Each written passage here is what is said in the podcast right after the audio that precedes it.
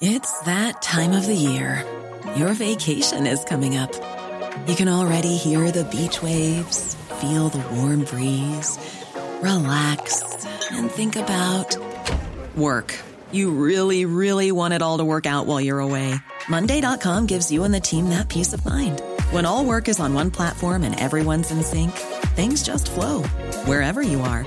Tap the banner to go to Monday.com.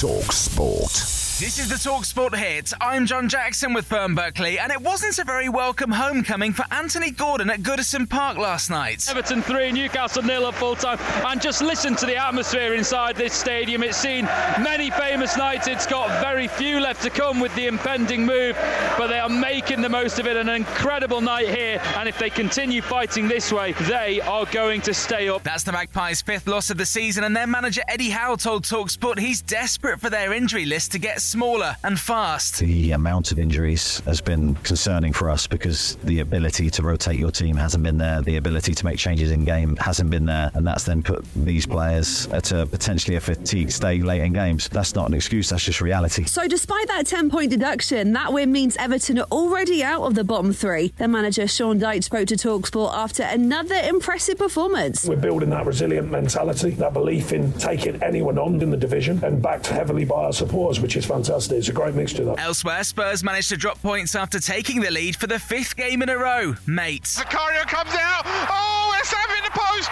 James Ward-Prowse has followed up, and incredibly, West Ham lead at Tottenham by two goals to one. I think it's a huge win. I think to come here and win tonight against the side, I think I'm more pleased with how we were resilient, diligent in our work, organised, defensively structured much better than we've been. Tottenham dominated the ball and made it very difficult, and I think Tottenham are going to do that to most teams. Meanwhile, Steve Cooper is expected to be in charge of Nottingham Forest for Talksport 2's live commentary of their trip to Wolves on Saturday, despite one win in 11 games and getting battered 5 0 by Fulham the other night. Confidence in myself, couldn't be any more confident than what I am today, you know, and um, that's what it should take in challenging moments is confidence and belief in yourself. And at the moment, mine couldn't be any higher. Our very own Simon Jordan used to own Crystal Palace before he became a Talksport pundit and gave us an idea of what the owner might be thinking. Marinakis is not a Nottingham Forest fan. He's somebody that owns Nottingham Forest and wants the best for them. He's now achieved what he wanted to achieve getting the Premier League, and he's not going to let that go on the basis of a sentimental vantage point that perhaps Steve Cooper might turn it around. I think you've got one of the brightest coaches in the division. I personally think that it would be early for the owner to pull the trigger. Listen to both that game and Crystal Palace versus Liverpool exclusively on the free Talksport app on Saturday afternoon. That's also where you'll hear Blackburn versus Leeds in the Championship and exclusive commentary of the final one day international between the West Indies and England in Barbados. And after the news broke late last night, head to Talksport.com to read more about world number three golfer Jon Rahm joining LIV Golf and becoming the highest paid sports person in the process.